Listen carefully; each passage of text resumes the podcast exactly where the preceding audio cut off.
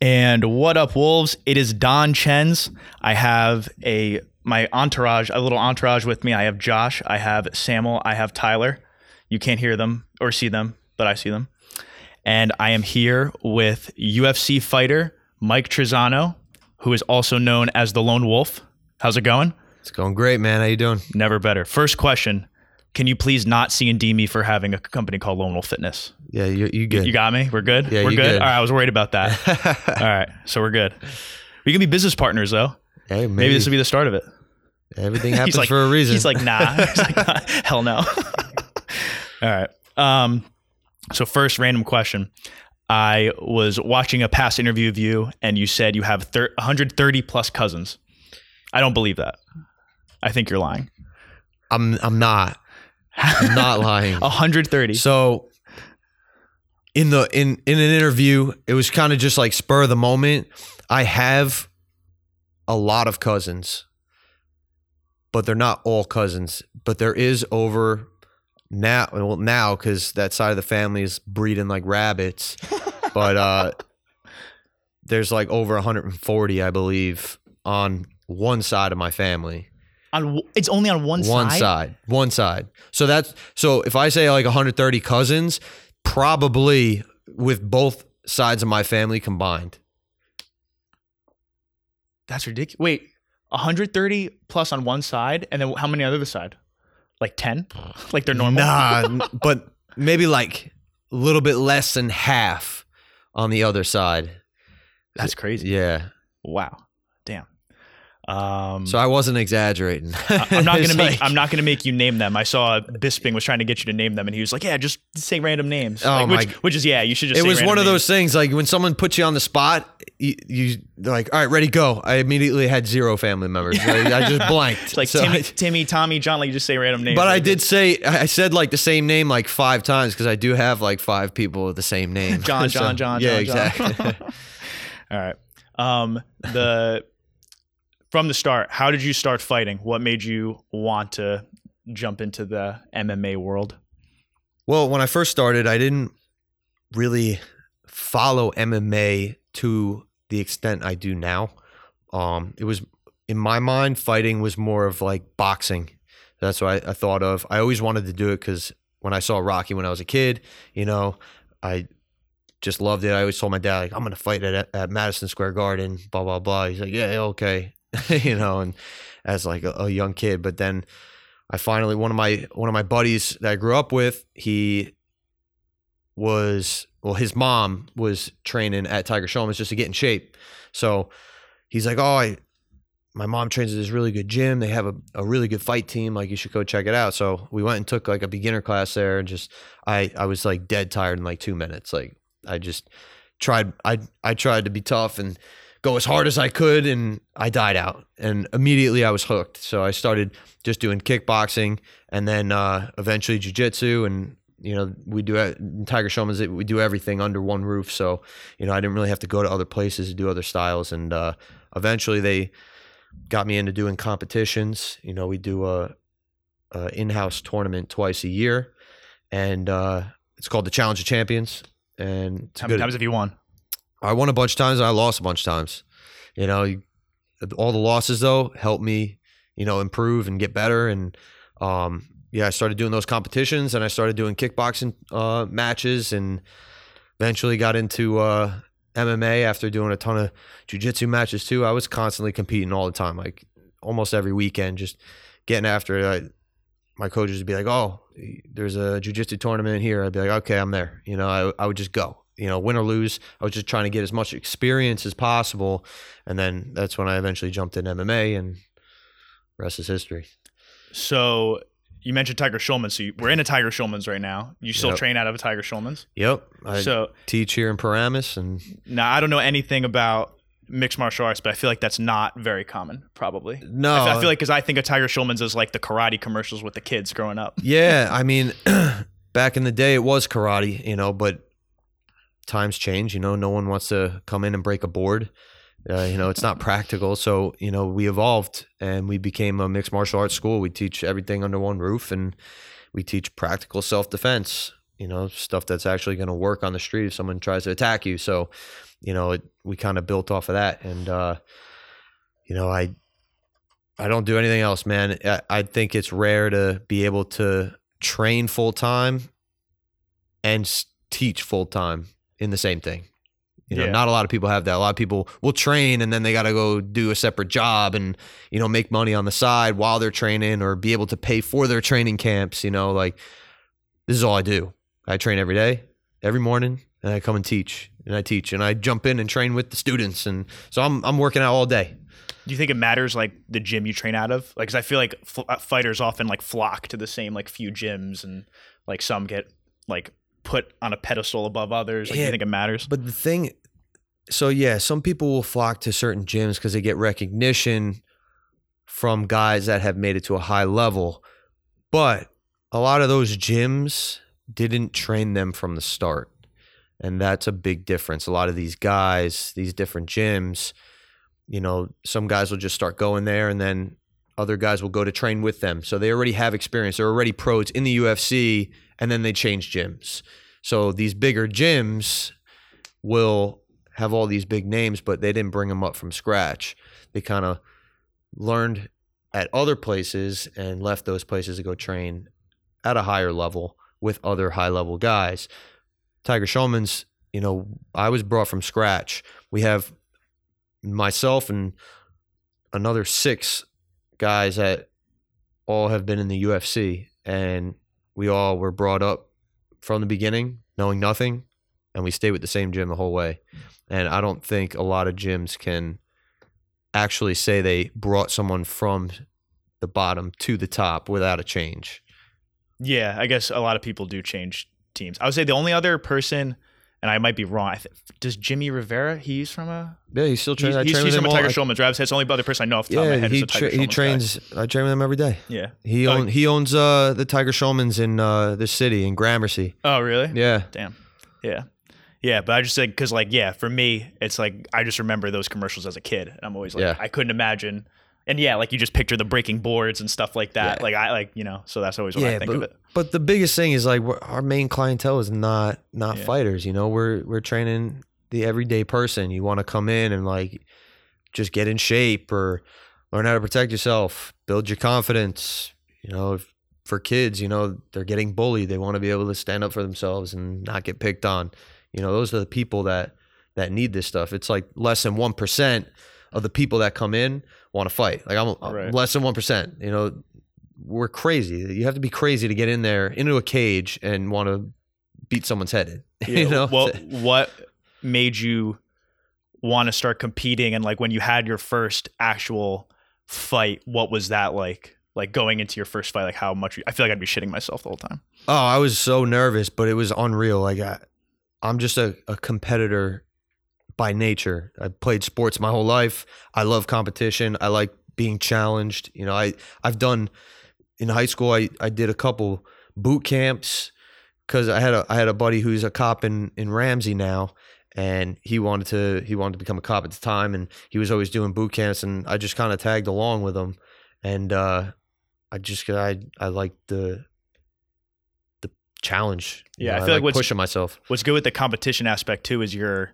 um like it's by yourself you know? It's like very much like everything's on you. You don't have like a team to rely on and it's uh like much more rewarding but also a lot scarier i guess. Oh yeah, I mean there there's no better adrenaline rush than that walk to the cage and even in the back while you're warming up and you're getting ready and you hear you hear the the stadium going crazy. It's like it's not it, like you it's hard to explain. Like it's one of those things like you just have to experience it to actually understand like how insane it is. yeah when was the first time you fought in front of like a big crowd So the first time I fought in front of a big crowd was probably my first kickboxing fight, which still like I'd consider that a big crowd for only having like two fights under my belt. It was like it was in the city and it was at underneath like it was in the basement of a church. But there was a huge crowd. the, the, the church allows people to beat the shit out of each other yeah. so, but uh, I mean, that was like probably the biggest crowd I had fought in at the time. Like my first couple fights were boxing fights in just like a small gym. Yeah. So like this one had like a, I'd say like a couple hundred people, which was pretty nerve wracking Yeah, and probably it- freaked you out at the time. Yeah. yeah, I mean it was nerve wracking and it was a first my, it was my first kickboxing fight and I fought with no gear on. So I just had boxing gloves. So it was like just sh- no no shin guards, no headgear, just mouthpiece and gloves. And that was my first ever kickboxing fight. Usually like a couple fights in, you're wearing Right. full gear and then you as you get more experience, you you get out of that, but nah, I just went right into it and was nervous but felt good. How do you condition your body to get used to just getting the shit beat out of you all the time? Like, do you just beat yourself up, or do you just have to like you, you just don't sit get- there and like whack you- your shins by yourself? I don't think you get used to getting the shit kicked out of you, but like you get you get comfortable in a sense with getting hit and it not bothering you. If that makes any sense. Kind of like like when you get the wind knocked out of you the first time. First time it happens, you're like terrified. You don't know what, what the hell's going on. You can't breathe, but then it goes away after a couple minutes. And the second time it happens, you're not going to panic as much because you already had it happen to you. You know what's going to happen. So it's kind of like the same sense where the more you you train and the And more you have punch exactly the more you have punches and kicks coming at you you get more comfortable with it you know but i mean i mean i've been doing this for a long time over 10 years i, I don't want to get punched in the face you know yeah, but that's what that's like. I always think about it. My perspective. Oh yeah, I want it. Like I was like, oh, it'd be cool if I did jujitsu or this or that or Muay Thai or something. And I know it sounds cool until I got hit in the face, and the first time I get hit in the face, I'm out. Like me personally. so I always think, and you said like people who fight are crazy. So I feel like you have to be kind of crazy to get hit and be like, I want to do that again. yeah, yeah, we're cut from a different cloth for sure Were you a wrestler? no i didn't wrestle uh Because I feel like wrestlers are crazy. Like Tyler was a wrestler and he's psycho. So well i you mean might not it, like that I it- said that on on on the podcast. But it comes with that sport though you got to be tough you got to throw some dude around you got to try and hold him down on the ground you know you gotta yeah, gotta have that mentality yeah, I'm way too soft for that. yeah. I try to be the fitness guy, but it's all for show. I'm not actually about it. so you did the Ultimate Fighter and you won the Ultimate Fighter. yeah So how did you get one, how did you get onto the show? And then two, what was that experience like? And how much testosterone was in that house at all times? Because for people that don't know, they put all of you guys in a house together, right? Yeah, oh yeah, we're locked away.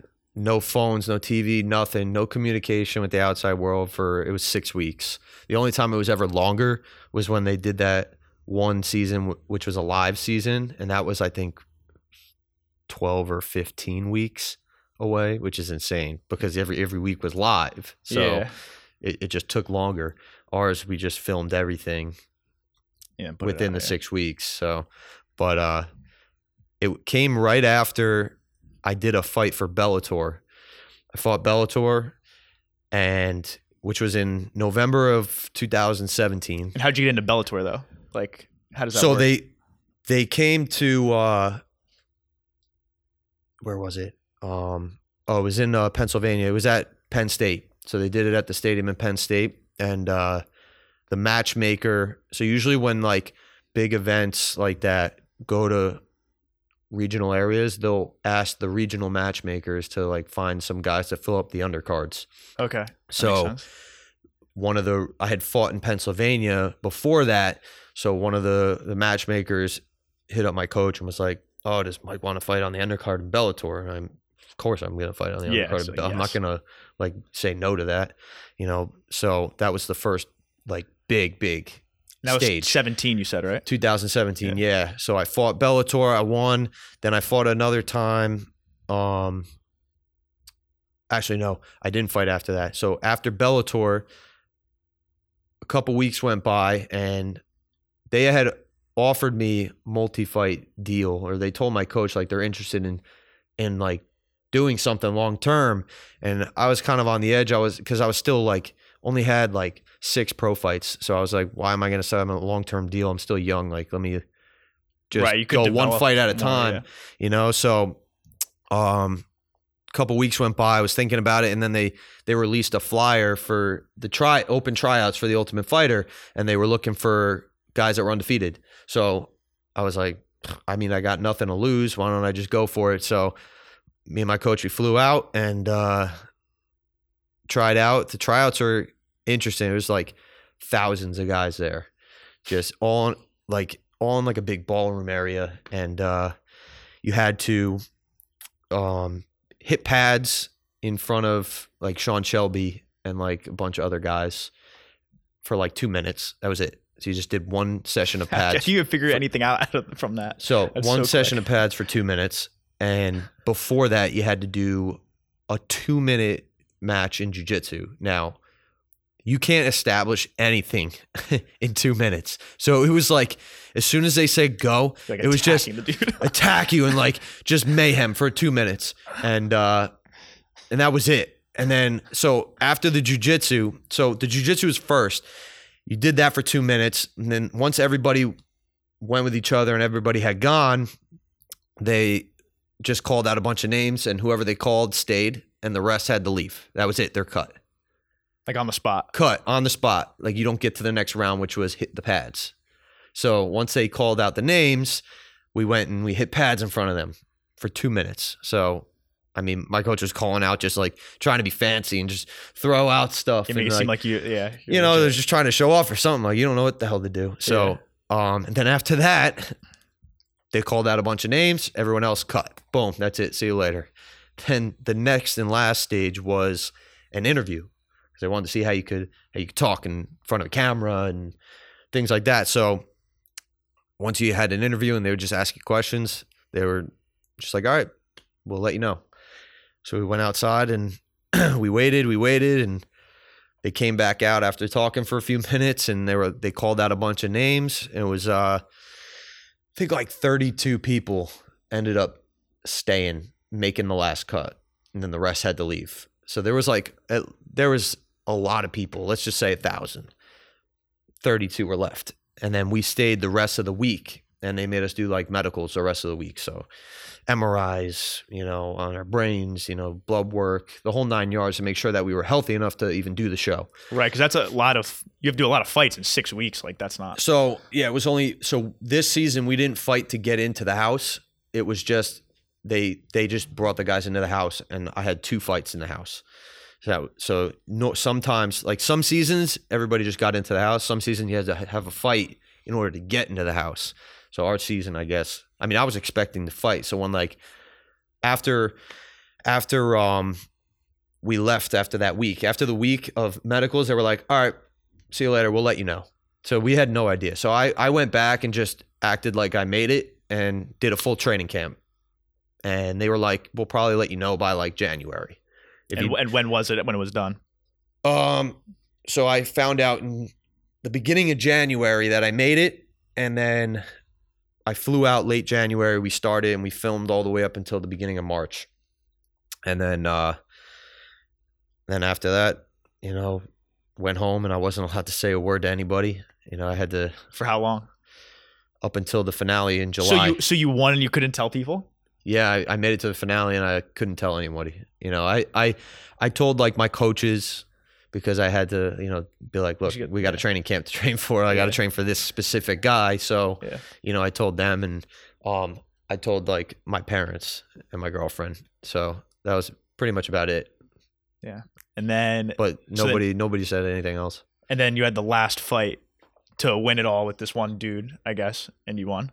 Yep. Right. What was um like did you feel pressure cuz it's also like does it matter how charismatic you are? You know what I mean? Like do you, do you feel like I got to like have some kind of character or something unique about me or were you just like I just need to kick the shit out of everybody and then it doesn't matter? Yeah, I just went in there and I just wanted to win no matter what.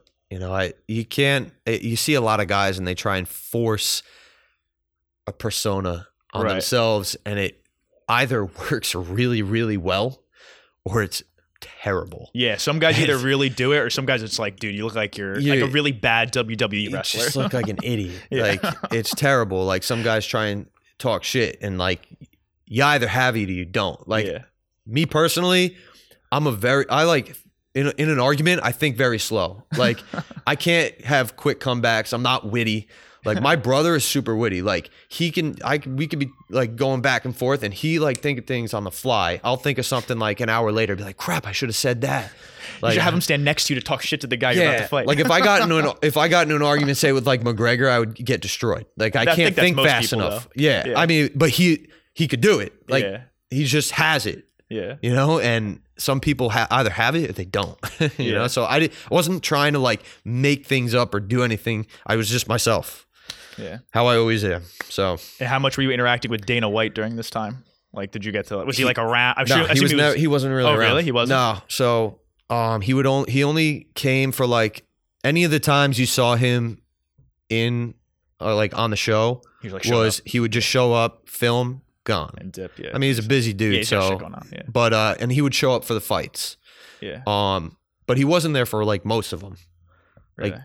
He would come sometimes and then there was like if we did a fight and there was like a big fight card that weekend because we did fights on it was tuesdays and fridays we would do fights so like on tuesday we would we would do a fight and then after that fight they would announce who fought friday so like i wouldn't know i would only have like two days notice before That's all right. crazy. You can't even prepare for the person then. Really. well, the entire time on the show, it's like you're in fight camp. It's like fight week. You had to treat it like fight week. So you had to train hard because you got to stay like stay in shape, but at the same time, you don't want to train too hard where you like get hurt. And then they're like, "Yep, you're fighting Friday," and it's like Wednesday. You know, Yeah. so it it was hard. Who's your coach? I was on Team Stipe. How is he? I was like, does he actually coach though? Um, so he brought his whole coaching staff with him. So it was kind of just like a joint effort, you know. I mean, he Yeah. coached and he held pads for me a bunch of times, and he was a lot of help. You know, the all the whole coaching staff that he had brought was great help. You know, just main help was like with the mental aspect because, like, like you said, we're locked away with a bunch of dudes for six weeks. Testosterone, testosterone is just blaring. Everybody's looking at each other like they want to fight each other because we're going to, you Yeah. know. So it was it was good, but th- they were a great team. I I wouldn't have it any other way. Did they like feed you well in the house though? Like, what was that? Like, were you, That like, was the- for yourself? That was the best part. You eating like a king? So we had a request list, and we could request anything, and they would get it for us. Did your, your weight didn't matter like that Well, much then? Uh, obviously, like, like, I couldn't like cut, say right? like give me like this much McDonald's, like yeah. you know but um but we could order anything we could request anything like obviously like the entire time i was fighting i just i would order like chicken and Yeah. turkey or i was i was healthy and stuff and i would cook for myself but uh like you could order anything you want like some of the guys I end up losing and they didn't they weren't fighting like they would order like candy and like Oh, wait, whatever so if you lose, you I don't. I haven't really watched it in a while. Like, if you lose, you get you stay in the you house. stay in the house What do you do? Just talk shit to everyone? So, like, what, what's the point? some of the guys would like as the show went on as guys would start getting eliminated like a bunch of them would just be up till like two in the morning just drinking getting hammered and like I guess that makes sense because it's kind of like just distractions. Yeah, For i the mean people it, it it. makes sense but like it doesn't at the same time because like you see like people could get hurt and That's then you got to fill in so Yeah. you should stay in shape because you could get a second chance so some of these guys blew their second chances and then like they would get upset when like they didn't get picked to fill in for a guy who got hurt Right. but dude, like you're already 20 pounds over the weight limit. You're drinking every night. Like yeah. you're not.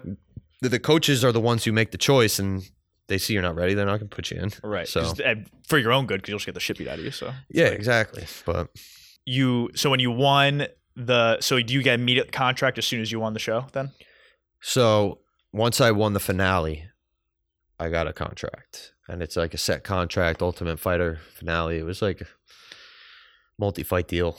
So Yeah. and so like what in terms of like the deals you got, you said you're offered like a multi-year deal from Bellator and Yeah, stuff like I mean, that. they are, they, are they are they enough like to have that be your only income, really, or does it depend? Like, at what point do you? At Yes what point do you know? Like, okay, like I'm big enough where my demand is high enough that this could be my only source of income. If that not I your only mean- source of endorsements, but like I mean, right now, I mean, I would say no. You know, I like after like taxes come out and you know what every, every you pay your coaches and everything's all said and done, like you have to fight multiple times in that year, like two, three, four times to actually make it have be sustainable. You Yeah. know, I mean, I I wouldn't do it. You know, I just will continue to teach and like this is my main source of income and then that's just like a bonus you know so Right. that's the other thing with the fight camps because you have to pay everybody.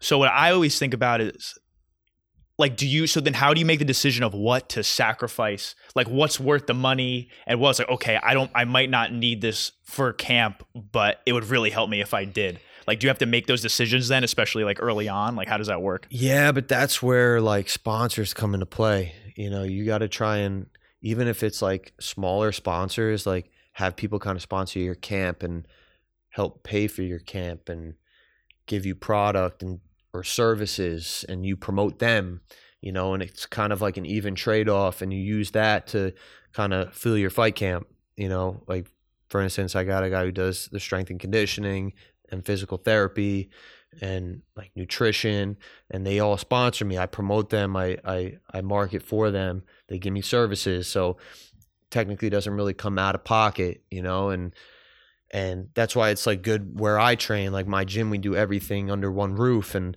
we'll go as a team and we'll cross train with other gyms to get different looks and get different sparring partners and things like that. But uh i don't have to pay multiple gyms you know i stay in one place which some guys have some some guys have to though like the way they set it up Yeah, it depends on where you're at and Yeah. who's around and what you have available. You know, some guys have to go to two, three different places to to train in order to get jujitsu here and kickboxing here and boxing here, right they're wrestling pulling in like here. million coaches from like different yeah, so I mean, it's very not. There's very few teams out there. Like it's mainly just like the bigger teams that have everything under one roof. Like they got a jujitsu coach, a wrestling coach, a Muay Thai coach. You know, so it's it's hard to find that. You know, all over. It's you only get the the main ones, the big ones that have that. Right. and then how much does weight cutting suck Uh, it's hard. I'm not gonna lie, it's hard. But if you do it right, you're not struggling as much, you know. But it's definitely. I mean, I'd rather not cut weight at all. When I fight at 155, it's a breeze. I barely cut any weight. But when I fight at 45, I have to really like. It's like down to a science. So it's definitely a lot harder. So then what do you think in terms of like what's more advantageous? Is it better to feel good but probably fight a bigger dude at the higher weight class, like at lightweight, or is it better to you might go into it not feeling as great, but you got you're fighting a smaller dude It really depends. Like I, theory. Uh, it doesn't matter to me. Um, I've done well at 55. I'm undefeated at 55, and I've done really well at 45. So, I mean, nothing's. I don't have a reason to go to one or the other. Right. You know. Um, I think as I get older, it starts to get harder to cut weight. So Sure. I can. I'm good at 45 right now. I can make it and not like die making it. Yeah. So if it gets ever gets to a point where I'm like dying to get to 45, then I'll just go to 55. Yeah. You know, I mean, whatever opportunities come up, you know, if they offer me a really good fight at 55, I'll fight at 55. You know, it doesn't it doesn't matter to me. You know, we're all fighters. We'll all fight anybody, anybody, anywhere. Yeah, that's Obviously, attitude. That's attitude you have to have. you have to have it. But at a certain point, you know, a lot of you see a lot of these guys, you know, they all fight everybody, and then some they'll try and like if they turn down a fight, people always say like, "Oh, he's afraid to fight." No, they're not afraid to fight. It's just the price isn't right. Yeah. You know, why are you gonna fight somebody and not get compensated for it? You're both gonna get hurt, win or lose. Unless you're Masvidal, you knock after you the knock, uh, fight, someone yeah, out in four seconds. Well, yeah, but you can't bank on that. Yeah, yeah. you can't bank on being in and out in less than ten seconds. So you gotta you gotta be convinced that it's gonna be a war and it's gonna go the distance. Right. You want to try and finish it, but you got to prepare for a war. what feels better, knocking somebody out or choking somebody out? I like knocking somebody out. Yeah. Definitely like Do you feel bad though? no, You're just like screw this guy. I don't care. no, I don't feel bad at all. Like they they're getting in there and putting themselves on the line, and Yeah. they're trying to do it to me. So it's better I do it to him first. Do you shake dudes' hands after like? Yeah, fight? Like I couldn't do that. like Super some dude punched me in the face, but yo, get out of my get, get out of here. I guess probably different because you I respect mean, people because it's go one thing It. if it happens on the street, then in the cage, like this in in martial arts about respect. You know, Yeah. you both you respect each other before you fight. and then you respect each other after. You know, it's it's an art. You know, it's not a street fight. In a street fight, yeah, I'm not gonna respect anybody on the street. You hit me in the face, I'm like I'm gonna kill you. You Like, think it's- you think you could take the four of us if the four of us attacked you right now? You think you could beat up all four of us? I think so. you think so? Yeah, I think so too, for sure. I believe so. the only the, our only hope is Nace, and he has four months of experience. So I don't know how much he can. Usually this do. what happens because like I haven't been in a street fight in a long time because I usually just avoid it as much as possible. And like I don't, I'm not, I don't go out that much anyway. And like when you're around people that drinking a lot, they, they get They're their, looking for a fight. they get the beer muscles and So especially especially the Jersey dudes. We're all yeah, Jersey and then dudes. like We're they see the looking for a fight, we go cauliflower ear and they want to be like they want to like test you. I think you that's know? a. I think I see the cauliflower ear. I'm like, yo, I'm out. I want to fight the dude. I think I could kick his ass. Uh, cauliflower is like, this guy's gonna kill me. You'd be surprised. You'd be surprised. Or like a lot of times you go out and you have friends and they feel more comfortable because Yeah, you're they think, oh, I got this guy. He'll, you yeah, he'll take so then you're like bailing friends out. But Yeah. um, but yeah, I mean, odds are like if you get into a fight and you see some dude like wrecking like somebody, and it's like a big mosh. Like most of the time, most of the people just like flock. They're like, screw that, I ain't getting rocked, and they're out. So like if it's a group, it usually you, you hit somebody hard enough and They're like, yo, they're like, yo, I ain't getting hit like that. Gone. You know, Do you wear your But I'm cauliflower not- ear as a badge of honor? it is a badge of honor. Yeah. You know, It's- What if someone got Just rid of their comes with cauliflower ear? Would you lose respect for them? Is it If like so- you got to keep it? got rid of it. yeah. No, I wouldn't lose You don't respect care? for him. Nah. I mean, I've thought about it, like when Yeah. I'm done fighting, but like it doesn't make any sense because I'm never gonna stop training, so it'll always come back. Right. Some people are just more prone to it than others. Yeah. You know, some people like I I got cauliflower ear like six months into training. Yeah. That like it, I just super prone to it. So Yeah. And at that point, like if I'm, if I'm gonna get it in six months, like if I get rid of it, I'll, it'll come right back. so if you want to stay if you want to stay pretty, wear ear guards. you got it already? They, well, then you Damn. get some of the guys that like will go home in their mirror and just start punching their ear. I was like, asking about beating yourself up, so people do that. yeah, I mean, it's like uh, what's that movie with uh, Jim Carrey? He's like, I'm kicking my own ass. Do you mind? but uh, yeah, no, I mean, I didn't want it. Just Yeah, came. it's just- it, it comes with the territory. exactly. Yeah. So when what's your pre-fight routine how do you mentally prepare yourself from like backstage or like in like the room or whatever you're in until like you walk out um, I'm like weird. I don't listen to any music beforehand. I mean, I chill. Like some guys like to train. Like one of my buddies, Shane Burgos, he like does like a full training session like the day of the fight. that's crazy and then yeah, I don't know. I don't I don't like doing that. I like to chill, relax. You know, I I'll go hang out. You know, I usually have a lot of family that come out, so I'll go and see them and like maybe get breakfast or lunch with them before I I have to go and do my whole thing. But uh, I mean, I usually I'll usually eat like a Kit Kat bar before I fight. Yeah Yeah, no other candy only kit kat bars yeah, only Kit Kat. is that the top candy you think I mean, that's one of my favorites. That and peanut M and M's. I I'm can not a big peanut M&M slam guy. peanut M and M's. i got really i got really offended the other day because i saw some list of like the worst halloween candy ever and they said candy corn was the worst i love candy corn Candy corn's really good. I got a bowl of great. it in my apartment. yeah i was like what do you do you guys like candy corn Dude, it's the best. Yeah, It's they were so like, "Yo, it's the war." Like, hey, candy corn was voted, and it was like a lot. It was like a big group of people and stuff. It was the worst ever. Yeah, I was very. I was No, very I think like that the the worst time I was ever offended. the worst candy ever has to be like a hot tamale or something like weird like that. like exactly, yeah, like- exactly. yeah, Yeah, that's gross. yeah. It's weird. sounds And like. I hate licorice, so like yeah. Licor- licorice Twizzlers? is okay, but if I eat more than one, I feel sick. yeah, like Twizzlers, disgusting. Like I, I hate like, and those are always like given out at parties and stuff, and like I hate it. Disgusting. I would say probably Twix is my favorite. I like Kit Kats. Twix- though. Kit Kats are are- up there. Twix, Twix are really good. Milky Way. Mhm. Yeah, I mean, you can't go wrong with any of those. You know, Yeah. I just, I love Kit Kats, man. I Yeah. like the wafers and the, and the chocolate combined. Oh, it's good. Yeah. And then at what point do you feel like you're locked into the fight? Like, is it when you're walking out? Was it when the doors close? Like, when does the actual, like, the nerves really kick in? Is it right before the fight? When I'm warming up.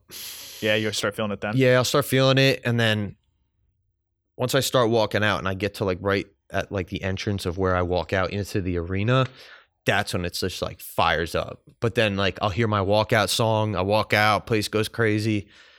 Once I get in there, it's gone. Yeah. Like I can't explain it. It's gone. Like I'm like, all right, I've been You're, doing this you're for in a flow state.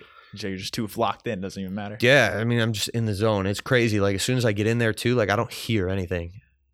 It's just like it's like almost like muffled noise.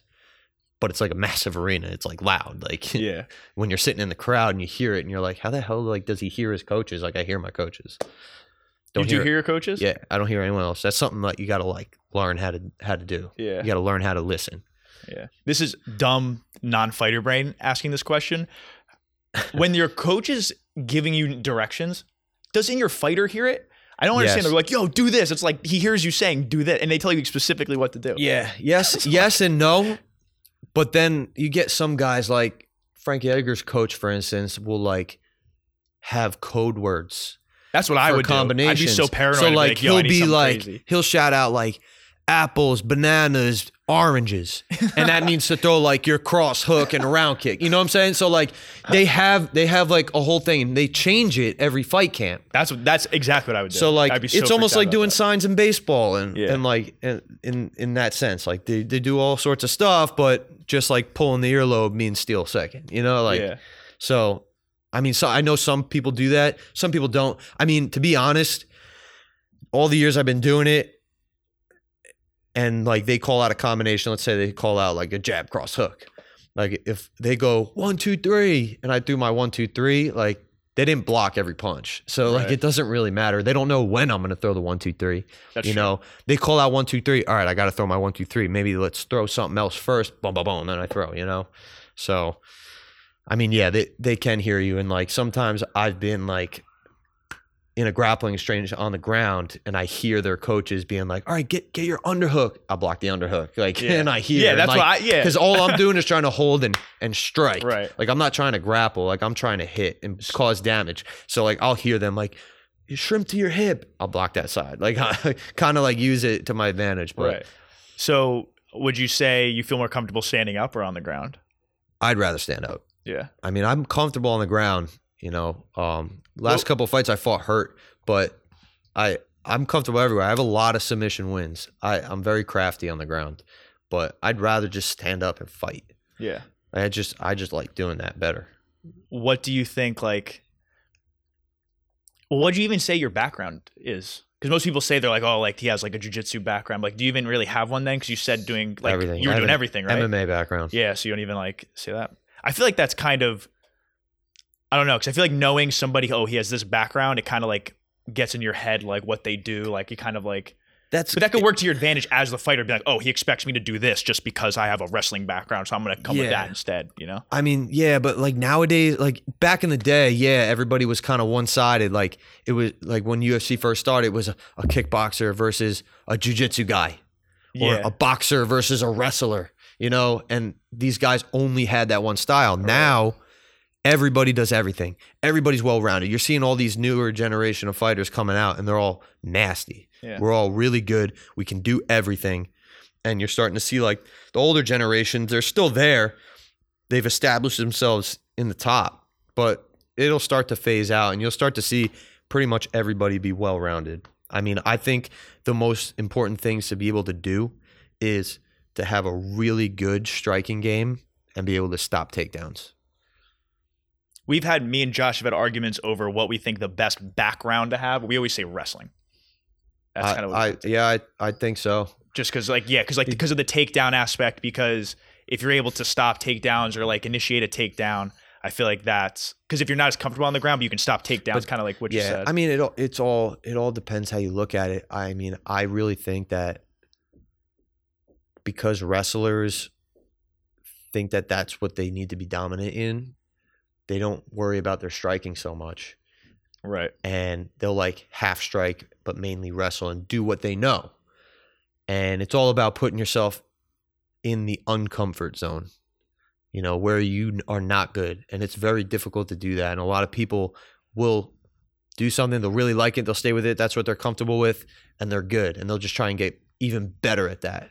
Which is nothing wrong with that. But the people that excel and the people that go far are the ones that do things that they know are not they're not good at and that's where I think everybody should be. If you want to be successful and, and go far in the sport, you got to be able to do everything, everything at a high level, not just strike at an amateur level and have a really good wrestling game. You got to be able to strike like like uh, like a pro kickboxer. like Ben Askren. he Yeah. doesn't really have much of a striking game at all. and no, that didn't and go he well got for him. exposed. Yeah, He got exposed. If you can stop the takedown, you're gonna destroy him. yeah. Now he is he's one of those exceptions. Like he's got a really weird wrestling game. Like he's an un- unorthodox wrestler.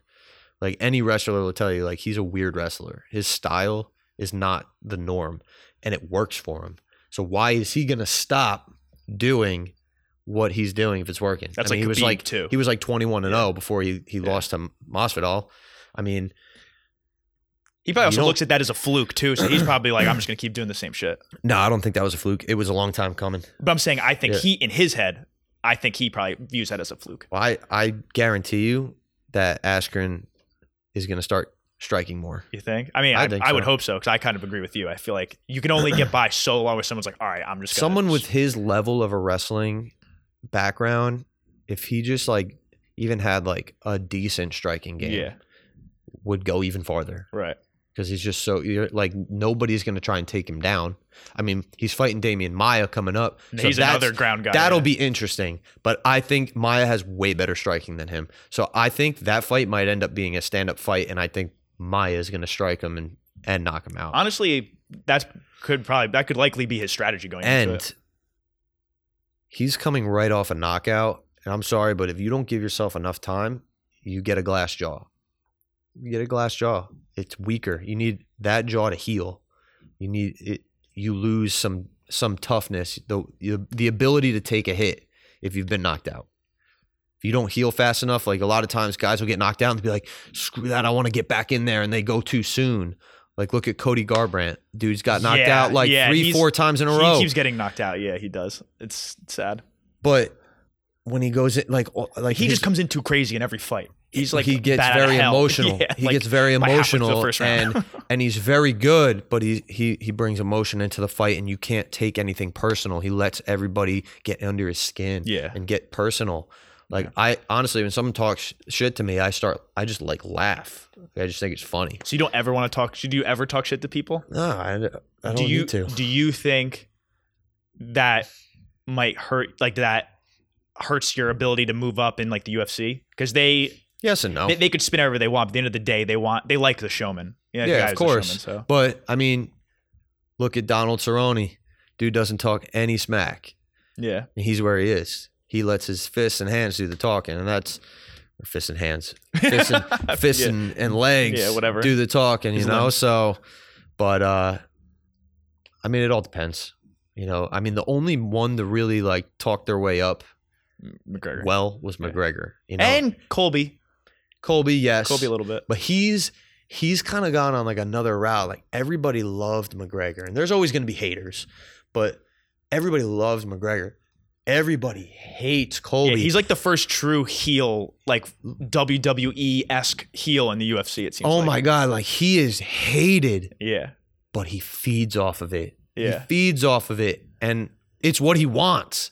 Like you can hate him all you want, but these people hate him so much that they pay for the pay per views to watch him. yeah. I want to see this guy get Like, the shit beat out of him. Yeah, It doesn't matter. Like he he's winning. Yeah. He's winning in that aspect. Right. You know? So I mean, yeah, he he's doing a good job of like it's like the exact like backwards way to do it, but it's working for him. yeah. I wonder if more people will try that because I feel like now if someone tries, it's gonna come off like corny. Like, oh, you're just trying to copy him. Like I said, Yeah. you have to either have it or you don't. Yeah. You know, like a lot of his stuff are super corny. Like you know who's super super corny and is like embracing the cringe is uh Cejudo. Yeah, he's doing he all is- this- dude. He is cringe. Yes, and Yeah. he never was like that until he won the champion, won the belt. I feel like, and then he got cringe. For, I'm like, dude, you already made. You already well, he the belt. he he wasn't like that until he won against Dillashaw. yeah. When he won the when he I was at became when he became champ champ. Yeah. Yeah, I was there too. Yeah. And uh yeah, then he's like talking about like He loves trans the two W- transgender championship and he wants to like fight Valentina Shevchenko, which hold up, I wouldn't fight that girl. Yo, she's a psycho. Yeah, Yeah, she's crazy. But like that doesn't make any sense because guys are just naturally stronger than Yeah, women. just- like it, like it's just unfair advantage. You Yeah. know, that's why it's separate. You know. yeah. There's a But- reason it's separate. Yeah. I mean, actually, I just saw this article online. It was like this girl, this track, this track star. She was trying out for like the Olympics, and a transgender, uh, woman, but it was a male that became a woman, beat her out for the spot. Yeah, But that's like Biologically, that person was a man, so they got more muscle, more right. speed. Sports, it's tough. Sports, it's like you can't Yeah. turn into like a political So conversation. now- you're just biologically. Yeah, but now it's coming to like it's gotten to that. Like, all right, now like, do you have you at that point you got to just make a transgender league? Yeah. You know what I'm saying? I like think that's what Rogan says. I think Rogan says like there should just be a transgender league. a then. They're gonna start transgender league that. because Yeah. at the uh, at a certain point in time, like let's just fast forward 50 years, like the way you can change your body is going to be so like dr- drastic that you won't even know that they were a girl or they were a boy, that's probably true. You That is know? true. Yeah, which is scary. yeah, It is scary. Yeah, that is- that is so get a loved one. yeah. All right, we're gonna switch gears. So, so you've had three fights in the UFC, right? Yeah, three. Three. Um, and you, your most recent one was earlier this year. You were nine and zero, and you had your first professional loss, Yeah. right? So how was that? Since that was the first time you experienced it, like First time losing as a pro. I lost as an amateur. Um, Did you ever have was- like the concern of, oh, like did it? Did you start to worry about losing? Because I know some people who say they're undefeated for so long that that first loss is almost relieving. They don't have that pressure to stay undefeated. No, I, I, I never, I never thought about it. It just kind of happened. I just ended up being nine to zero. Yeah. Um, a loss is eventually going to come. You know, Right. especially at the UFC level, everybody's good. You know, so it's just going to happen. And in MMA, anything's possible. You know, all it takes is one hit. You know, one slip up and you get caught. You know, that's kind of what happened. I, I made a mistake. He capitalized. Hats off to him. You know, he did a good job of, of his game. Tried to take me down and he got me in a choke. Nothing I could do, you know? Yeah. So, but uh, I think a lot of it is more on the mental aspect, you know, and there's a lot of stuff I, I wanted to work on after that fight. So, I mean, I had surgery and everything. So I've been kind of on the sidelines. So now that I'm finally getting back into training, I want to, I have a lot of stuff I want to do. And it's been a while since I've been able to actually train and, and try new stuff. Cause I've just gone from like fight camp to fight camp to fight camp to fight camp. I've just been super active. You know, I fought like six times in the last like year and a half, which is crazy. So a year and a half, six. That's a lot. That Yeah, a lot. since the- three is a lot. So if you're fitting in, that means you've probably in four in a year. Yeah, so That's I'd crazy. say to the from the end of 2017 till the beginning of this year. So 2 years I fought like 6 7 times.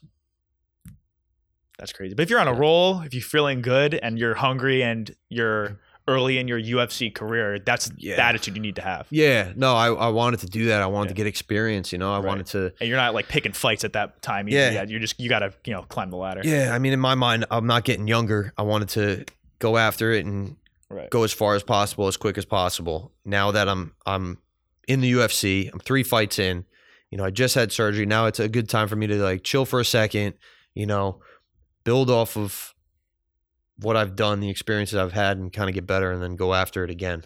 So So where's your headspace at now? Coming off that loss, or your next fight? Oh, just like I actually, even though I haven't really been training that much, I feel better than I have in a long time. why is that? so I'm healthier. You know, everybody always deals with injuries, and I'm I'll never blame injuries on losses. Like I lost, that plain and simple. You know, but this is the healthiest I've I've been, and mentally that has a huge impact. You know, and there's a, I can do a lot more now, and now that I can do a lot more, and I'm not in a sense limited to what I can do. You know, I I'm I'm gonna make a statement my next fight. And but you don't know if you have any idea who you're. No, fighting I have nothing, right? nothing Yeah. yet, and I'm not even cleared to be full training yet. So um does it do you care who you fight like how much is it oh i should fight this person and like how much you factor in the rankings like does it even matter yet at this point yeah, it matters. You know, I want to fight someone that's relevant. You Right. know, I don't want to fight somebody that isn't going to get me anywhere. Like I don't want to go backwards. I want to go forwards, you know, and uh yeah, I mean, Is that a concern coming off a loss though? That no, it's not a concern, you know, uh I don't think I lost too much stock with that loss, you know. I lost the dude that I lost to is good, you know, so it it was a good fight. You know, I had I had stunned him with a couple punches, so I mean, it could have gone either way. Um, but I still think I'm in really good position. I'm still a big target because I won the Ultimate Fighter. People, people want to fight me, so I'm I'm excited to get back in the mix for sure. so what's the what's like the game plan trying to climb up the rankings? Because like Bellator, I believe they do it where if you want to move up, you got to fight the next guy up in the rankings, right? Or at least they used to do it that way. So I heard that they're doing they're they might be like revamping the ranking system and The UFC or Bellator? the UFC. So because right now it's kind of like all over the place. Like It's, it makes no sense. There's literally no logic Yeah. to it at all. They're they're just like picking and choosing. Like ah, like that guy. Like Yeah. it's that's it. it's like most followers gets the top right. spot. That, So- well, that's what I was asking about. Like, But, uh, do you play up the act? Like, oh, this yeah. guy's a good showman. He did pretty good his last fight. Let's just put him there. But he's ranked yeah, like sixth. but like the thing is, like if you look at boxing, like number five can't fight number one. They got to fight four, three, two, for the most part, barring like injuries and Right. things like that. In the UFC, like you'll get a guy who's number two fighting like thirteen. Like, what about the other guys in between? Like, why can't five fight two? Why can't three fight two? You know, and yeah, like obviously there's a lot of things that go into matchmaking, you know, but and like some guys might be hurt. One guy might already have a fight lined up, so he can't fight that guy. You know, this and that. There's there's a lot of stuff, but yeah, for the most part, it's not super structured. And I, from what I've heard, come January, there's going to be a new system in place. I don't know the details. I kind of just saw and heard of it online and stuff like that, and through social media. So I mean, who knows how accurate it really is, you Right. know? But uh, I think that's a good thing that's going to be happening because they need to have more structure and have it make sense and people have be able to explain it to people better so they understand it, especially the people that are not in the fight game and the fans. They don't understand the rankings. They don't understand majority of the stuff. They just scream and yell, "Hit them in the face!" it's also semi like mean. I don't want to say meaningless, but if a guy who's number six could fight the number one contender or something, or if you start like making up interim belts, it's like almost you're almost saying that it doesn't matter where we put you. well, exactly. I mean, you get guys who are like ranked number five fighting for the title. Like, Right. Why? That that that means you don't.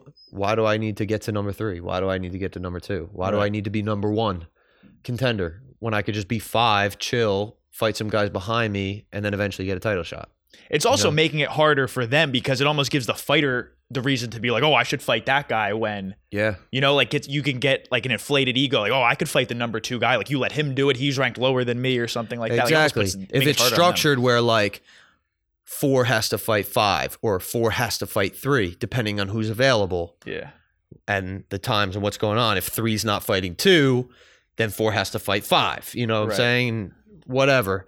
I I think it'll it'll cause less like drama outside and people kind of like people the drama. well yeah people love the drama and that is a big draw but Yeah. like i think it it gives everybody a better idea of like who they want to fight next instead of just being like yeah i'm number 13 i want to fight number two Yeah, no you got to wait your turn buddy Right. you got to fight 12 11 10 not you know what i'm saying i mean i like it i like that idea you know because yeah, it makes sense. if i made like let's say i get to top 15 i'm 15 i want to fight 14 13 12 11 i want to fight everybody so when i take the get division out, yeah. And when I get to the top and fight for the title and win, I've cleaned the division out. Like Max Holloway. That dude has fought everybody. yeah, yeah. There's like not there's barely anybody in the 45 pound division that he hasn't fought. Volkanovski, they're already set to fight. Yeah. He'll fight everybody. He's cleaned out the division. He's not saying, "Oh, I want to be champ, champ. I want to be champ, champ, champ." You know, nah, stay in your division. Fight. You lose, all right, go change division. You beat everybody in that division. Why do you got to keep fighting the same people Right. over again? You won that title. Someone else dethroned you. Okay, let's try and clear out 55 now, you know, and start doing it that way. And I think that's the right way to do it, you know. I think he's one of the greatest. Then that's how you can be considered one of the best champions of all time is by doing it that way. Not guys that like McGregor, for instance, 145, one then went right to win yeah, he's never, he never defended. he's never ever. defended. Yeah. He's one of the greatest fighters of all time, but I don't consider him one of the greatest champions of all time. Yeah, it actually annoys me because I'm a big McGregor guy. Actually, the background on my computer is him. But Oh, I'm a big fan of him too. yeah, it, it's frustrating as someone that likes him because, like, he prides himself on like taking anybody on, and I remember he, he used to get chirped because they're like, oh, he they gave him like layup fights because they were trying to move him up the division. He beat very very legit fighters yeah. his whole way up. no, he so did. it's just yeah, and he never really defended it. He just tried to move and go for the money fights, which I guess if you're in that position, it's easy to say from the outside looking in, but I think the reason people say like they gave him like easy fights is because he made it look easy. It's not that he got easy fights. He just finished all these dudes in within a round or two. right, he beat Poirier and Holloway, Yeah. two of the best fighters uh, out Yeah. right now. And and obviously they're not the same fighter now that Right, they were then, in the but neither career, is McGregor. But it's the way he did it. If he had fought those same people and it went the distance, all those fights, I don't think those people would be saying, "Oh, he got fed fights." Right. You know. Yeah, that's yeah, So- true. I never thought about it that way. What would what advice would you give Josh as somebody new to martial arts? You know, somebody says, "I want to." Say, say Josh wanted to be a fighter. He's like, "I want to get into the. I want to get to the UFC or Bellator. I'm trying to be a fighter." And they're like four months in. when you go to the gym, you try and go with the guys that are going to kick your ass. Go with the better guys and keep getting beat up and get beat up and get beat up and get beat up and keep doing it and keep doing it because eventually you'll start to keep going with them and then you'll be able to hang. Now you'll be able to not get choked out 50 times. Now you're only getting choked out 20 times. Now you're getting choked out 10 times now five. Now it's one time a day. Now you they don't choke you out at all, you know, and it builds, and that's how you get good. And then, you know, yeah, you can get good going with people with less experience. You know, going with people with less experience gives you an opportunity to try new things that you wouldn't be able to do against somebody with a lot of experience. You know, so they both work. But as a beginner, since you're pretty much new and you you're are you are the lowest on the tier, you find you find the the purple belts, the brown belts, you know, the black belts. Go with them. That's how you learn. That's how I learn. I every time I would train, I would go with the best guys in the room. I would try. I would I would make it a point. Like as soon as like we switch partners, I would like run to the to a guy and I'd be like, I'm gonna this is gonna hurt this round, but I'm gonna get way better than if I go with this guy who's like the same as me. You know? That's my advice. So you have to be crazy, be like want to get the shit beat out of you. yeah. Be relentless. Gotta be relentless, man. Um. All right. I guess last questions. What? Why do you fight, and what drives you to keep doing it? I fight because I want to see how far I can push myself. I want to be at the top. And then when I get to the top, I want to keep going past that. So it's not so much of I'm better than you. I want to see that I'm better than myself. I want to beat the guy I am tomorrow. And then I want to beat the guy I am a month from now, two months from now, a year from now, two years from now, 10 years from now. I want to be better version of that person every time. That that's what drives me. It's just personal growth, you know. I don't think about like when I go and compete with somebody, you know, I don't that's why like when someone tries to talk shit to me, I just like laugh. Like it doesn't matter to me. Like you can call me all these names you want. It doesn't matter. We're gonna get in the cage and I'm gonna test myself and I'm gonna try my hardest to beat you. And if I don't, all right, what do I got to do to improve on myself? Like I that's how I think about it. I want to get better. Like I just want to be the best I could possibly be. That's all I care about. All right. And getting the title. We're gonna, Yeah. we're gonna get the title. Hell yeah, we're getting. We're we're all we're all the lo- we're all lone wolves in here. So I'm bringing when, the when you get the title, we get the title. bringing the belt to Jersey. That's what I'm doing. um, all right. I guess last thing, I said, what sh- what music should we be listening to? What do you listen? What you said you don't listen to music uh, w- before a fight, but when you're training, if music's playing, what are you gonna play? All right, so it depends on the situation. If you're training, I like to listen to metal, like stuff that like rip people's heads off. That's what Josh was saying too today. Yeah. See, you, Like, you're you're, cra- you're crazy, hard- dude. hardcore stuff. Just get into it. When I'm chilling, drinking a beer by the fire, I like to listen to country, classic rock, that kind of stuff. So that's that's my genres. Who's who's your top? Classic rock. well, I walk out to Born in the USA, Bruce Springsteen every time. Yeah, you're a Jersey guy though. You have to. Hell yeah. Yeah. So Um, okay, Josh, as the my my fighter, my entourage. do- Is there anything I should have asked? You think? Um, what would you be doing if you weren't fighting? Yeah, I should have asked that. What would you be doing if you weren't fighting? military, Yeah. hundred percent. I still have people. I, I still have Yeah. in one form or the other, right? Uh, yeah, I have I have people ask me all the time, like, "Are you in the military?" Or you should still do it. Like you, you're still young, do it. If I wasn't in the position I am now, because I want to do the like, if I if I do the military, I have to serve overseas. You know, everything is going to have to stop, yeah. and I support the military hundred percent. You know, and I have a lot of family that are currently serving and are veterans, so utmost respect. But I think that ship has kind of sailed for me at the point I'm at. Now I'm mo- I'm more like taking the UFC as far as I can, get that belt, have my own gym, have a family. That's where I'm at now. So five years ago, different story. But that's just where I am at in my life. All right. That's a good way to end it. All right. The Lone Wolf, Mike Trizano, thank you. We are all Team Lone Wolf, and we'll be there celebrating the Octagon with you when you get your belt. Hell yeah, man. Right. Thanks a lot. No problem.